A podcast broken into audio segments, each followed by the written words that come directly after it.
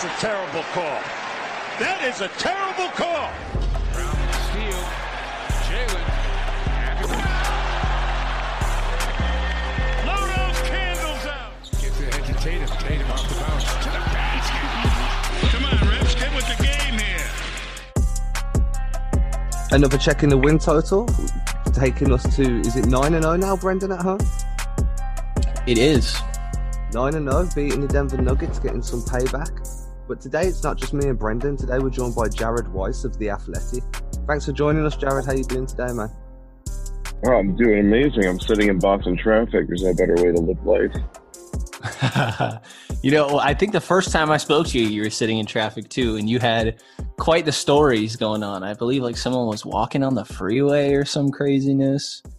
But um, You know, I don't remember. I don't remember that, and only because it's such a normal thing to happen in Boston. that it's probably not the first time. It's probably not the first podcast I've done while somebody was walking in the middle of the street in front of my car. Right. So Adam and I are big fans of your eye for the game. People can read your work at The Athletic, and they definitely should. Yours along with Jay King and other Celtics covers. You guys do a great job of covering the team there.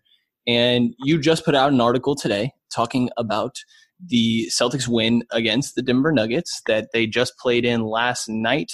Ended up coming away with a 108 to 95 victory.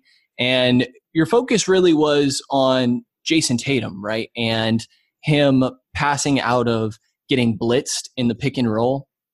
Um, to start, you, you mentioned that he said he felt like it was the first time he got blitzed in his NBA career. Adam and I both read that and we're like, I'm pretty sure he got blitzed in the Miami game, no? Yeah, I'm pretty sure it's happened a few times, and I I just ran with it for the sake of making the narrative nice and clean. But like you know, like it's it's happened before, but I think this was the time where they felt like between Brad brought it up, Tatum bringing it up that way. I think it's like this is finally maybe the week, let's say, where he's noticing that happening to him. And I mean, the the thesis of my story was that that is a big sign of the fact that defenses are now thinking about you like you're an all star where they're overcommitting and, and compromising their defense just to be able to take the ball out of your hands. I mean, that's what the Celtics have been doing to some of the best scorers in the league. So that's a pretty huge sign of respect or a compliment, as uh, Kemba put it when I asked him about it. Yeah, definitely a compliment. And I think that you did a great job of breaking it down and some of his playmaking that was happening out of it.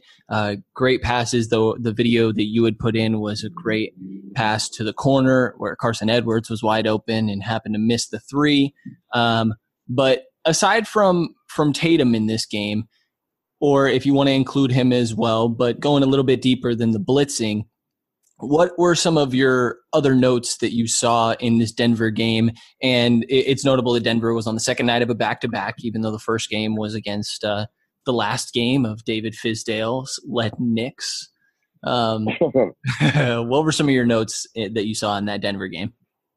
I mean, that'd be the biggest note right there. And you know, same with the Miami game. You know, and I wrote, I wrote X and O columns coming off of both of those games, and I made sure to mention that because it's like you don't want to disrespect the product on the floor and disrespect the effort that they're putting in.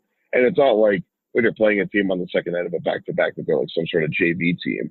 But there's certainly a reason why those teams folded pretty quickly in the fourth quarter. Um, and I mean, I don't know, the way Jokic was moving throughout the game, it seemed like he was conserving all of his energy for the fourth quarter because he barely moved. But, um, you know, the thing, I mean, the big thing I noticed was that Jokic is one of the most unique covers in the league, and they don't really have anyone that's a really good matchup against them. Obviously, nobody really does. Um, but, you know, what's, what's crazy about Jokic when he's playing really well, and I don't think he played that well in this game, but he still put up pretty nice scoring numbers. Um, but he just, whatever type of player you throw at him, he knows how to go at that player. So if you want to throw a big man that he can't back down, he's going to turn into a shooting guard, and they're going to start running like elevator screens for him, you know, which is a, a play that the Warriors made famous before they were kind of a juggernaut team where they literally will send a guy cutting out to the three point line from inside the paint and have two bigs literally close the door and slide together that uh, slide together to pick off the guy chasing him. And we saw Jokic do that. And I thought, I don't think I've ever seen a center in the history of the NBA ever run an elevator screen play. Like that's what point guards and shooting guards do. You know, so he was doing a lot of that stuff where he's running off the ball through screens to be a shooting guard. You know, that stuff is like it's ridiculous to see a center doing that. You know, maybe Dirk Nowitzki is actually probably the only other guy I can think of that I think I've seen do that. But so, you know, Jokic is just such an enigma. And it was really interesting to see how the Celtics tried to cover him because they had on that play, I think Kanter was trying to chase him around. I thought Kanter did like a pretty decent job when he was covering Jokic because frankly, Jokic's style is actually a pretty decent matchup for Kanter because Kanter is a low foot speed kind of guy who uses his hands really well and his hips really well. So, you know, that's kind of what Jokic does. So I thought they kind of overall did a pretty decent job on Kanter. Most of the shots that he hit were threes, um, difficult turnaround shots, stuff like that. And I think that was the other thing that um, I wanted to initially write about. It just I didn't think it really it wasn't notable enough for it to make the story, but that was definitely the thing that caught my eye. Another thing that was notable for me was that Semi got a lot of minutes again today. Well, yesterday, sorry, after his play against Miami. Do you feel like he's currently and his role above Grant Williams now? Or do you feel like they're competing for those minutes? I don't think that Grant is going to lose too much minutes to Shem because um, Grant is mostly a five right now. There's definitely going to be, I definitely think there are some units where Shem is getting those minutes where Grant could get them. So there's a degree of that. Uh, but, you know, Shem is more experienced. You know, Semi is a different type of defender you know, Grant is like very much a, a five man when it comes to being a defender. Like he does all the stuff that the center does as far as the reads, things of that nature. Semi, he's more of a versatile wing defender um, who has the power to be able to handle anybody. And so Grant's role tends to be more important because the defense is so much being coordinated by him.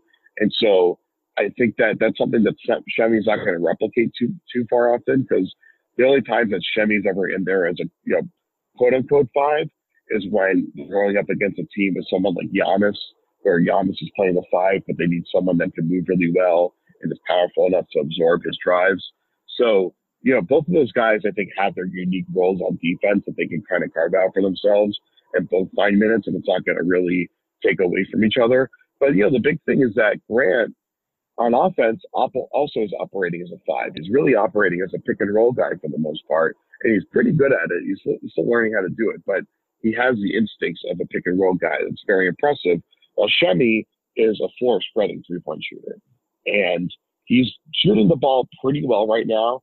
He's pretty confident in his shot and has a pretty quick trigger.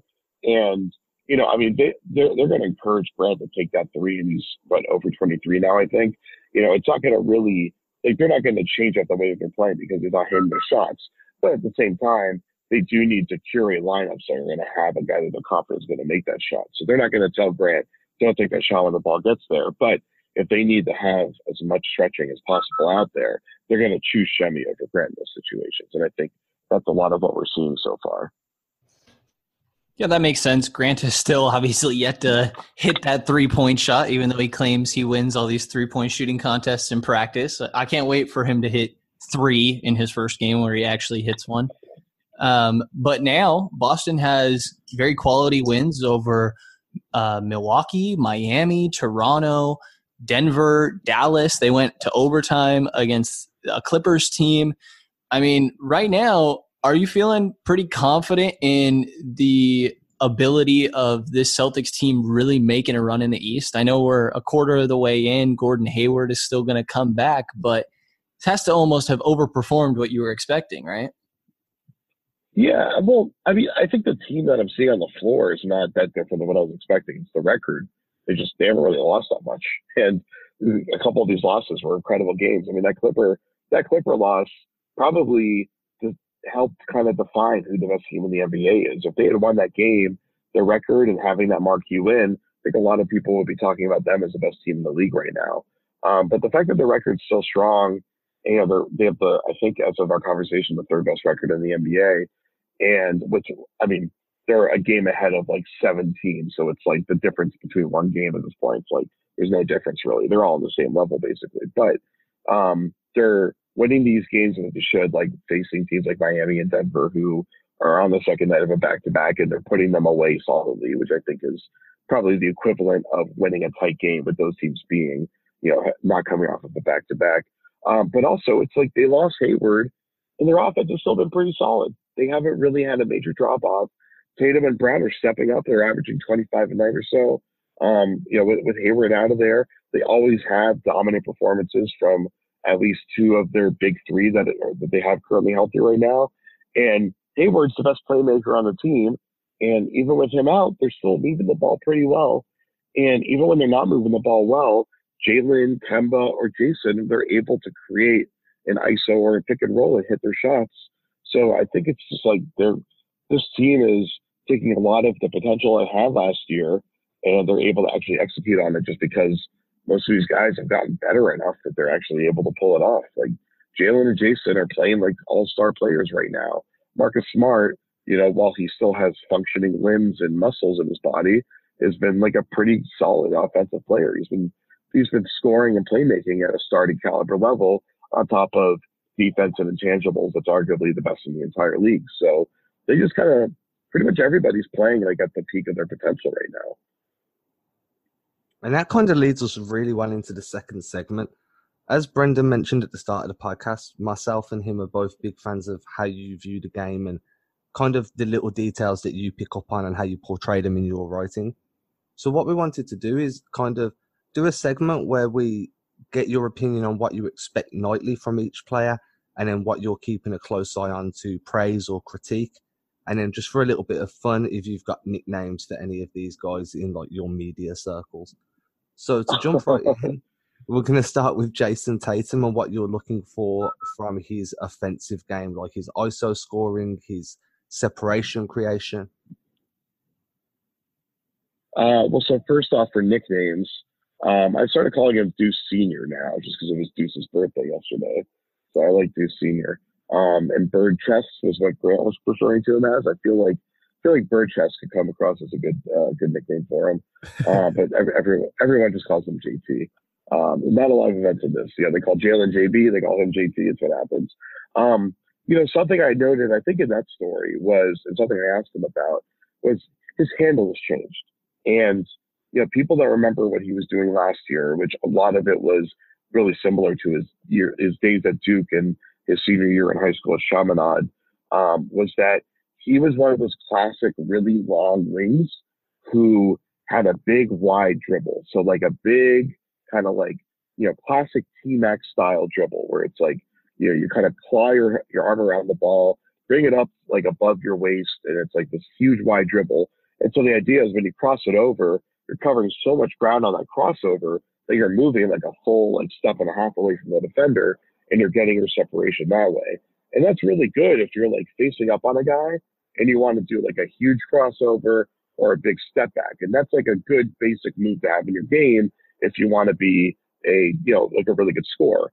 But to make the next level of being a playmaker, which is what we're seeing Tatum doing now, is you have to be able to tighten your dribble up. You have to be able to dribble really low, put it in front of your body, and be able to control the ball with one hand as you're dribbling, being able to move the ball with one hand instead of those big crossovers. And you're able to mix it up more and make yourself less predictable and make it so that when you're trying to get past two defenders, which is what you have to do a lot of the time, you don't have to pick the ball up and do like a Euro step or something like that. Because once you pick the ball up, you've got two steps left and then you got to get rid of the ball, you got to shoot it. And Tatum always got himself into trouble doing that last year. And so now we're seeing him do those tight, low dribbles, and that's how he's able to keep the ball alive when they're trying to trap him, which is what he talked about when I asked him about it last night, was that, last year, he would, because his dribbles were too big, he'd have to use his body to protect the ball because it was taking him so long to get the ball between the ground and back to his hands. And there was enough time for defenders to get in there and try to swipe it from him. So now he doesn't have to turn his back to the basket anymore, which is what he said the defense wants him to do because they want him once he turns his basket, he's got kind of, his back to the basket. He's got kind of nowhere to go. Now he's able to stay facing up, look at the defense, being able to continue to read, looking for ways to pass the ball, keep that dribble alive, and then he makes that pass. And that's the big difference for him. And that's why defenses, if they want to trap him, he's able to pass out of that. And that's how you become an all-star is when defenses try to take away what you're best at, you're able to keep the offense moving the offense doesn't bog down. And then eventually you compromise the defense that way. The defense decides we got to stop doubling, and then you get your one-on-one looks, and then you get to go to work. And we're starting to see that emerge with Tatum. And if this keeps going at this rate, you know, he's going to be a, a 25 to 30 point range scorer in no time. Right, and like you kind of mentioned, that's that's a very good note. I had not fully noticed that in the same way. Definitely going to keep an eye on it. And the playmaking has been uh, improved and he's been showing it off a little bit, partially because teams are forcing him to. But like in that New York game, I think that first half was one of the best offensive halves I've seen of his career. He he tied his career high in assists just in that first half, and then ended up with only one more for the rest of the game. But eh, do you feel like that's an area that you're really watching for as well with that that playmaking and creating for others because he has that gravity and then I feel like you kind of have to mention his finishing around the rim, right? You he has that length oh, yeah. to be crafty with it, but he's at 44% at the rim this year. That feels like where he could take another jump, right? I mean, if okay, so like with his size and athleticism and his emerging power, you would expect him to get to somewhere in the 60s at finishing in the rim.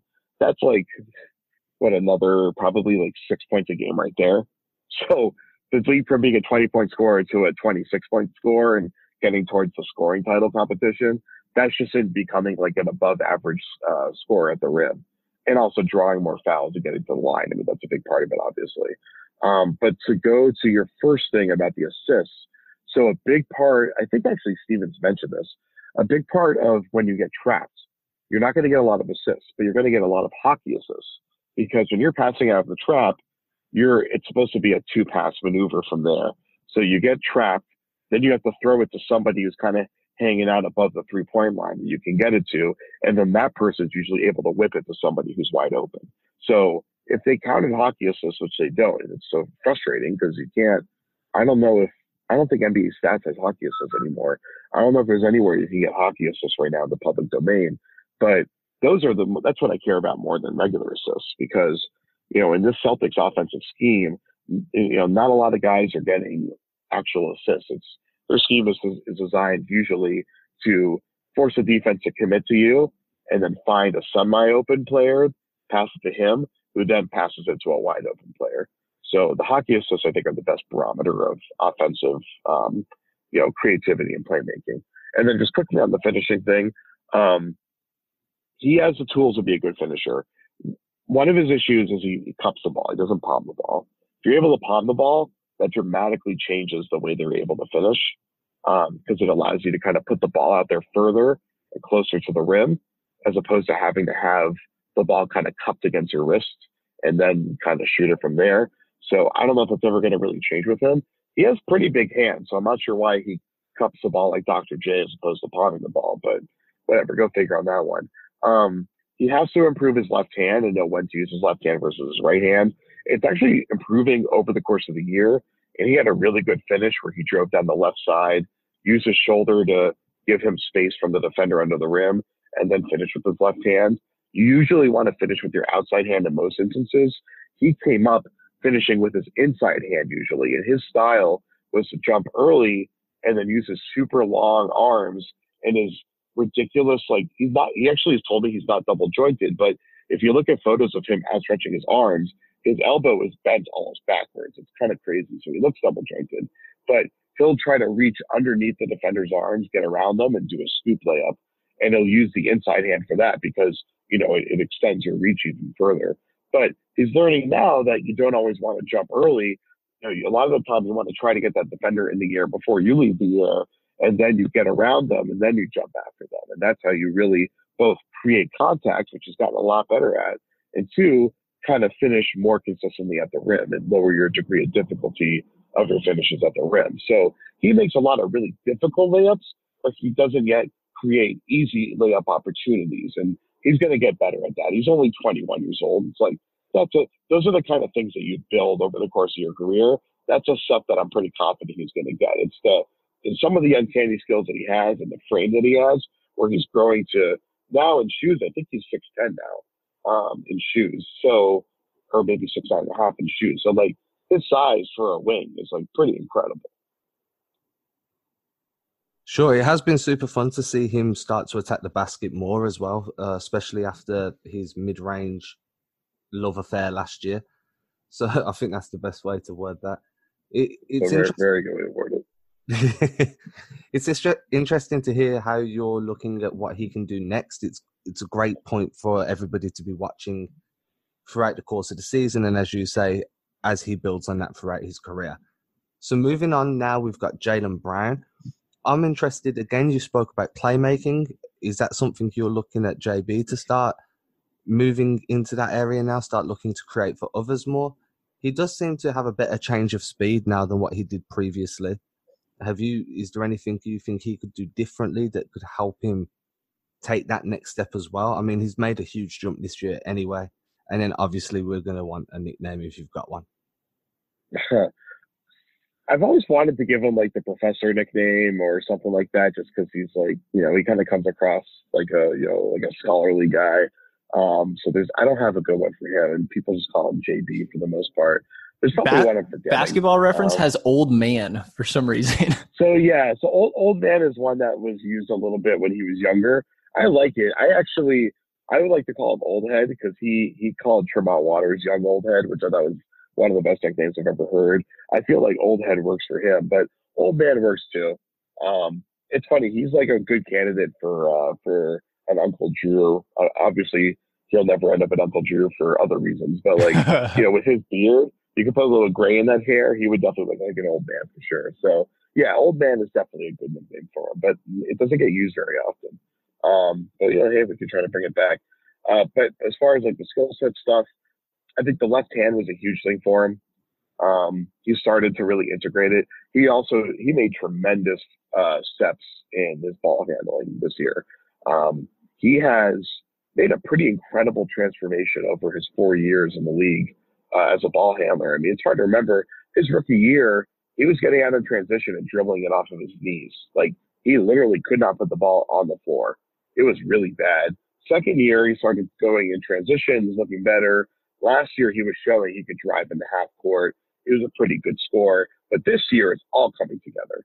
And this is why it's like you gotta like when you when, if you're a fan and you're looking at a young player, you need to recognize it takes players six years at least to build up their skill set. If you're a rookie, you have four years to basically show this is what I'm going to be in the league. And then usually once they're getting to around age 25, 26, that's when their skill set starts to fully mature. And then the 26 to 28 range, that's when they physically and mentally mature and really hit their peak. And so Jaylen's only 22. I think he's still 22 right now.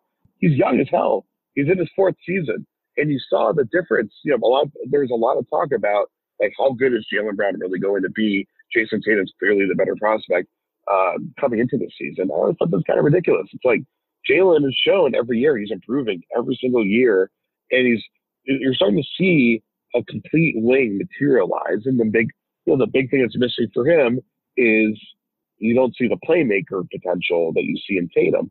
But with him, he's also a much better finisher at the rim, a much better high flyer, and he's a much better catch and shoot player. So he might not have the exact same skill set that Tatum has, but he has a very nice complementary skill set. And those, I think Brown called it uh, fire and ice last year or last night.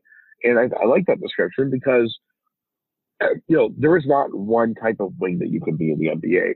Gordon Hayward is a very different type of wing than those guys too. The three of them you're starting to see this year, their different paths as a wing are emerging. And I think they all complement each other perfectly. And that's why this team is so well designed right now. And so with Jaylen, you see that left hand starting to emerge, and now he's able to drive left and try to finish left. He's able to pass across to the right side of the court when he's driving left. And so last year, a lot of the time, he would attack from the left elbow and try to go down the left lane, and the defense would trap him, and he would just drive right into the trap and turn the ball over or pull up for an 18 footer, which is like a decent shot. But now he's starting to learn how to take his left hand and whip that pass to the guy in the corner and pass back to the top of the key.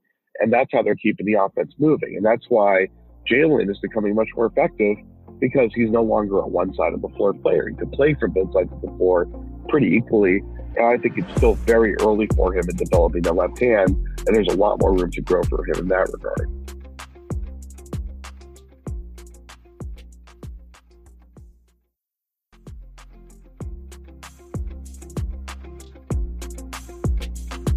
Jaylen is recently 23. I looked it up in the middle of you talking there. And um, one of the things that has really surprised me, just because it was such a critique coming out of college, is that his three point shot is just amazing. Like, I can't get over how confident I am every time that he throws it up. He's shooting 38.5% this year on upwards of five attempts. Um, and he's shown an ability to do that at times in the past as well.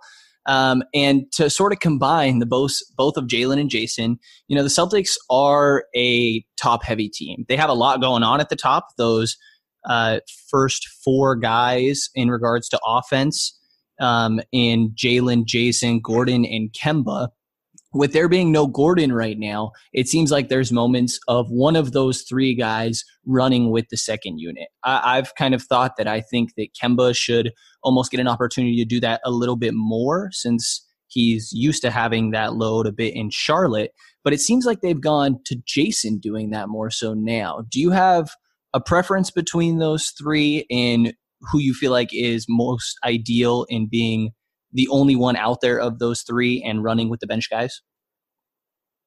Um, yeah, that's interesting. I mean, Tatum, I think, is usually the guy just because his playmaking is a little bit better than Jaylen's. Um, I think it depends on the defensive matchup too with those second units for sure. So, you know, there's some matchups where Jaylen makes a little bit more sense, you know, particularly like um, if he's chasing shooting guards or off ball, high movement players. Jaylen usually gets that assignment. Um, so that's, you know, those are some instances where it makes sense. But I like the way that they're moving with Tatum in the second unit because Tatum has shown that he likes to get up tempo and he's really good at playing, you know, on like playing in transition. Um, he's gotten very good at getting the outlet on rebounds or off of loose balls, turnovers, and being the one to push transition. He had a really good play where he, um, I think he like got the ball off of a steal in the left corner and got you know got out ahead, did like a long dribble to really push out ahead, and then got two guys flanking him, and there was at least one defender ahead of him in transition. And instead of dumping it to one of those guys where the defender could contest, he actually was smart enough to get it. I think it was to Jaylen behind him, and then Jaylen flew in and threw down that poster dunk. That was a huge deal, and that shows Tatum's playmaking at high speed is really improving. And it's those plays that make me think I thought that Tatum would have like decent capability as a playmaker, but those plays are making me think that he actually could have much bigger potential as a playmaker. And so continuing to give him those reps in the second unit where he's the primary playmaker a lot of the time, and it gives Brad Wanamaker the freedom to not have to be a playmaker because that's not one of his strengths. But Wanamaker is good as a secondary pick and roll guy or an off ball catch and shoot attacking guy. And so with Tatum having the ball in his hands, I think that allows Wanamaker to play his game more. And so I really like watching the second units because it's really interesting. It's kind of a glimpse in the future to see how Tatum would be as a playmaker in the future. So while we're on the topic of second units and we've been speaking about some of the younger guys, I know that you're pressed for time, so we'll try and wrap up the last two people we were really interested in getting your opinion on, which would be Robert Williams and Carsen Edwards. So with Carsen Edwards, we've seen that he's a confident shooter, but he's ha- he is patchy. He's having trouble there. He he has started to drive to the lane more in the last few games, which has been for me. It's been quite pleasing to see instead of just firing at will. And then you've got Robert Williams that's getting more minutes at the moment, but he does have poor defensive positioning at times. He does rotate quite well sometimes. Uh, what are your thoughts on both of those guys?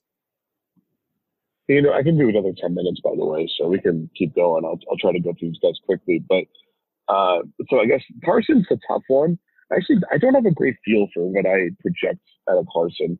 Um, he's, you know, I think he's gotten to the league and we've seen that erraticism that kind of plagued him uh, when he was in school.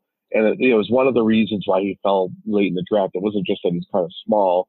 It was that he had some like great March Madness moments, but also was extremely cold later in the college season. And I think a lot of people missed that and got caught up in the height of March, uh, hype of March Madness. And we're seeing it now where, you know, right now, a lot of the time he looks ice cold and he can't really even get close to the rim. And then sometimes it looks like Eddie House. He looks like a sniper. So, you know, I assume that consistency is going to pick up. He is, his natural energy level is very unique. And I think the just that natural quick twitch energy that he has makes me assume he's going to stick around in the league. I kind of think of him as more of an Ish Smith type. He seems like he's going to be a third guard in the NBA for the most part, um, unless he becomes a much better passer. But we're not seeing much passing feel. But just so far, he just sometimes he looks like like he's playing with gloves on, and the ball doesn't seem very confident in his hands. He'll go up for layups, like the layup doesn't come off right. Um, I think like his body is moving too fast for him sometimes, and he's got to kind of corral that and get a feel for that.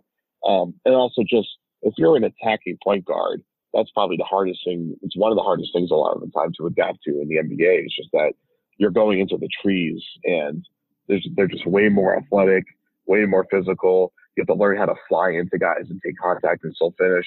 That's all stuff that he's learning. But his mentality is great. He seems very unfazed by things. It's funny when you talk to him, he's a very blank face. He's very emotionless, and it's hard to tell if it's just your bias from looking at him or if it really is how he is. But he just seems so emotionless, which is great for someone who's going to be a quick trigger shooter for most of his career.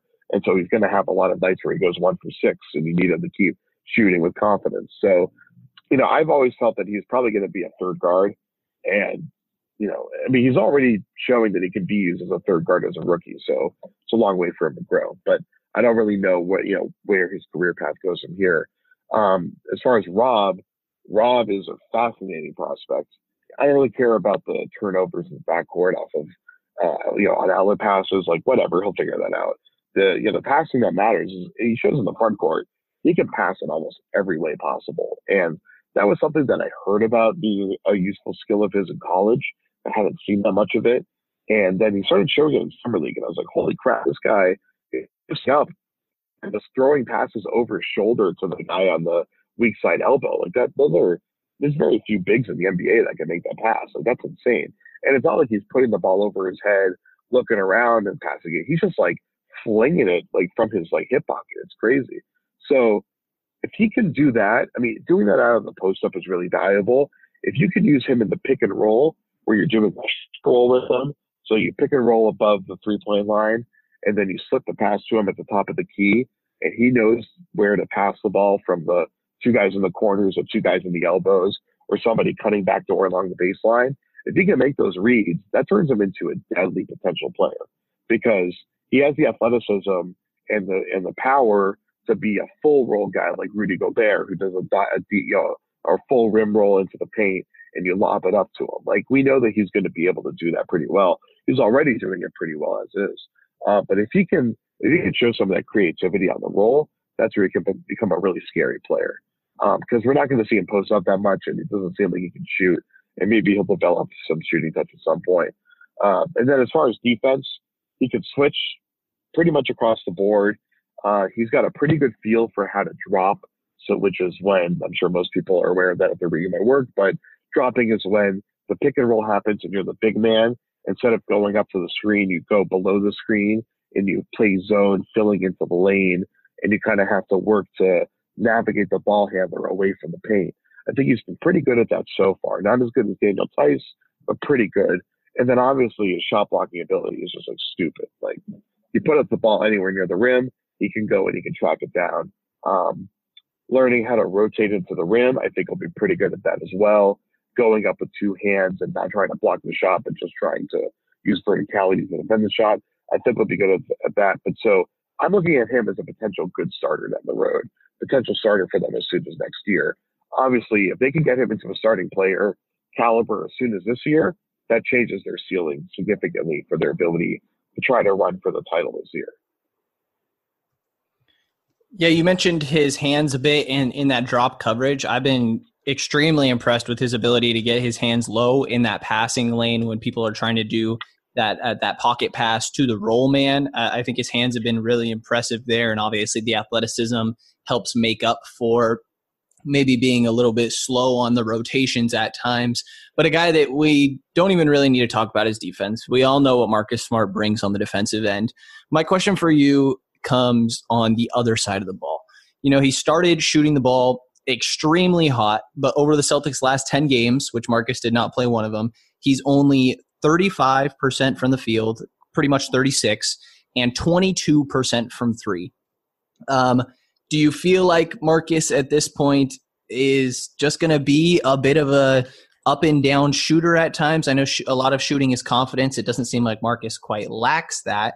But what are your thoughts in regards to his shot? And people have also thrown around that they feel like he almost can have a negative impact on the offensive end in regards to him taking the ball out of the hands of the extremely other off uh, talented offensive players that the Celtics have.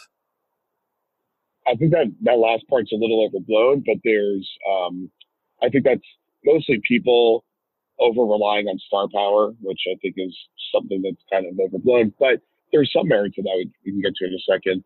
Um, as far as the shooting, I think one thing is just like his body's just like snapped in half. Like the dude is just the dude was just like way too hurt to be playing and should have been taking some time off and he wasn't. I think that's I would I would chalk up most of that to him just playing hurt.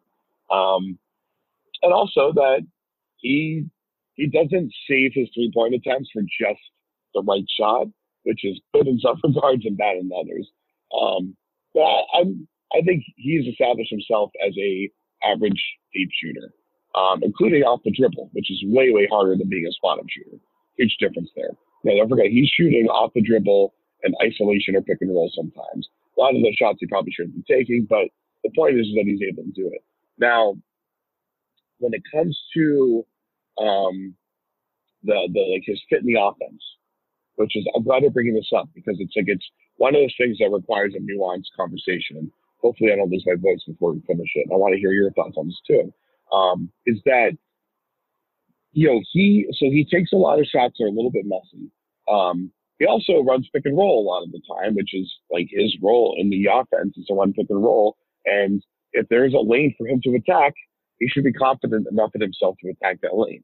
But there's a lot of times where he's taking contested threes. That's a bit of a heat check. And there's some times where he attacks a lane and he probably should reset out of it. Instead, he tries to go and score and he screws it up. And so it's a bit of a mentality question. And I think, you know, you guys should weigh in and tell me what you think about this. Is like, do you live with those four or five plays a game that should, that would be better served being used by Kemba, for instance, or something like that?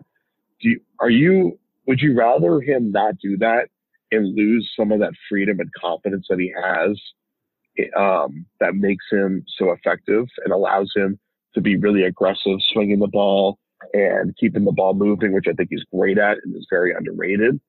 Um, or would you rather tell him you need to maybe not play in the moment as much and lose some of that creativity that I think is really great from him to make sure that you get that ball back to Kemba or Jayson and Jaylen? I would I would err on the side of I love Smart's activity level and creativity enough that I think he earns his ability to take a few, make a few bad plays a game um, for the sake of maintaining that level of aggressiveness. I completely agree. I'd rather him feel comfortable on the floor and not be worrying too much about I have to pass the ball here or so I have to give somebody else their touches, and more just play within play within the system where possible. But then, if he feels he can get the shot off, then take that shot. Just because we want you to be comfortable on the floor, that aggressiveness, as you alluded to, is what makes him who he is. If you start trying to put shackles on that, then you you're hindering what he actually brings to the team as a whole. And we saw last year when players were unhappy with the amount of touches they were getting, or there was confusion over whether they were able to take the shot or to pass the ball, it can cause problems there too. So personally, I'm more than happy with a few bad shots a game if it means we get the Marcus Smart that turns up every night and is a pit bull on both ends of the floor. Brenden, what's your thoughts on that? I would agree, and I think it's hard to say the other way. I think you're bringing up a really good point here, Jared. That you can't. I mean, it, part of being overly aggressive and, like you said, creative is some of these mistakes where people are just, "What are you doing?" It, it, give it to some of the other more talented players are just part of it. And I, I don't think that you can take him away. I, I, think Marcus is far from a selfish player by any means. I think that you mentioned he oh, has oh God, no. right. He has a great playmaking ability as well. Um, so I I definitely don't have an issue with it. And am I right in I don't want to put words in your mouth that you're saying pretty much like this almost is just part of getting that aggressive Marcus Smart. Yeah, and you know, and, but there there definitely are some plays where I think Marcus just like he just went for a full heat check mode and stuff like that. But you know, a lot of it is like I was saying before, is that as the pick and roll ball handler, sometimes the lane just opens for you and you got to attack it and then take that shot. You should do it under control and you shouldn't just do it for the sake of the lane being open. But like sometimes it's just that the situation is set up for that he's the one that should be attacking and making the play. But I remember this is where you kind of knew the conversation was getting out of hand. For one, when it comes to discussions in the public domain about um, uh, last second shots, there's a lot of people that I think are just idiots, and I would just not listen to them anymore. That say the star player always has to take the shot. Just is like obviously ridiculous. Um, I remember Chris Paul back when he was playing in New Orleans, I believe. There was a game I want to say the playoffs against like the Lakers where he passed it to someone, I think like Morris Peterson, who hit what was would end up being the game winning shot. And there was criticism on ESPN from the talking heads about why would like Chris Paul made the wrong decision by passing it up because he's a star, he needs to take the shot. It's like people latch on to the star concept way too much. It's like all these guys can make plays. The stars are the ones that are better at making plays more often. But like a great example is in the Sacramento game in Sacramento, where Smart's floater rolled out. On that play, Kemba attacked. They trapped him in the box. So we kicked it out to Smart. Smart did a great job of immediately driving the lane and putting up a floater, and it almost went down. And I remember hearing people saying like Marcus Smart should not have been taking that shot. A star should have been taking that shot. Like no, the play was ran for the star to try to take the shot. The shot wasn't there, so he passed it to the wide open guy. And the wide open guy almost made a made a great play and almost pulled it off. And that was just it was just bad luck that it rolled out. And the, that was that play was run perfectly. That was exactly what they wanted. They got a decent look, and it just didn't work out. And whichever one of those guys was the all star doesn't really matter. They got a good look that almost went down, and that's what all that's all that matters in the end is creating these good looks. On the aggregate, it has some impact. If like the guy that's getting the wide open shot every single time isn't a good shooter, obviously that has an impact. But when it comes to some of these very kind of micro situations, if you're able to create an open look against a good defense, then that's your win right there. I had somebody message me telling me Marcus Smart shouldn't shouldn't be on the floor for that play, which was ridiculous to me. But so I do understand how um, people can blow that out of proportion, and sometimes emotions run high after like a miss like that. So I understand seeing people vent their frustration, but this is also a guy that the next time they played Sacramento, the ball was in his hands. It wasn't for the game for the final shot, but it was with the clock really ticking down and he hit that kind of semi spin move. I think he tried to spin. The guy guy tried to draw the the charge, but it, yeah, and it probably was an offensive foul, but whatever. Yeah, it, it probably was. But it's testament to a guy like Marcus Smart that's last time he played them, he had the game winning shot and it rolls out, but he wants the ball in his hands with 20 seconds left game. So you kind of have to, as you say, it's not always about getting the ball in the star's hands, it's about getting the ball in the right person's hands at that time.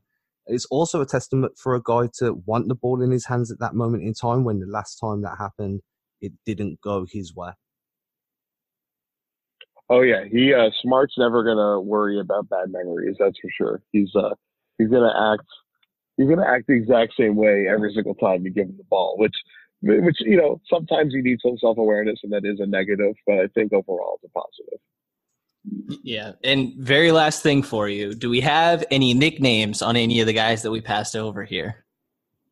Uh, well, I mean, Time Lord's an obvious one. Right. Um, he doesn't was, like that, right? Uh, well, no, now he's fine with it, but at first he didn't like it.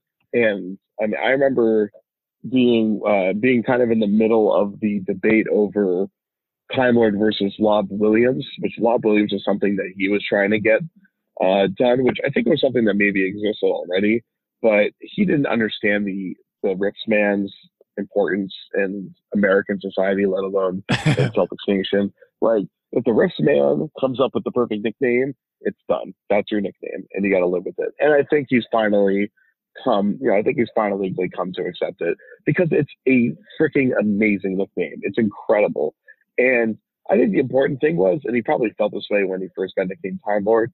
He probably felt like it was a sign of disrespect or something to be embarrassed about. But it was like almost in like a a loving way.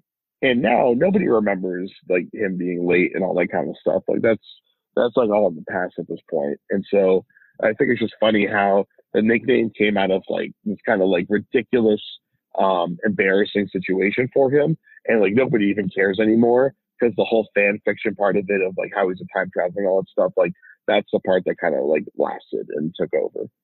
So I think that's pretty great. And then um, Carsen Edwards is Boogie or Bug. Most people call him Bug. Um, that's been his nickname for a while. And then uh, Smart, Smarty, Cobra. Um, we actually, I'll credit my roommate. He came up with this for the lineup where Smart's at center with Kemba, Jaylen, Jayson, and Gordon. He came up with the Cobra Five lineup, which I thought was brilliant. So I've been trying to get that going. It's a death line. It's like it's a def lineup, but that was already the Warriors. It seemed to be something unique. So I think the Cobra Five lineup is like the perfect name for that. Right. It sounds way more intim- intimidating than the Hampton Five. For sure, that's true, especially the Hampton Five.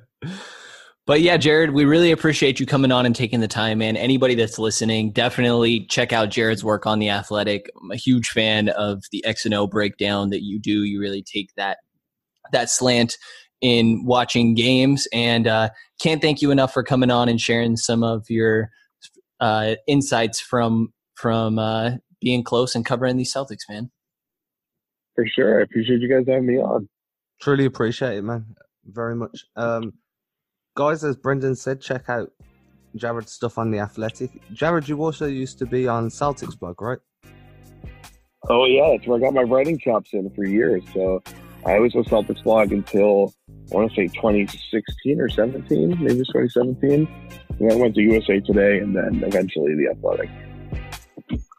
So, guys, you're listening to where it all started for Jared. So make sure that you show him some love. I'm sure you all read his stuff when he was coming through. And we'll catch you again later in the week. Jared, it's been great. Hopefully, we can have you on again towards the end of the season. For sure, guys. Have a good one. You too, man. You too.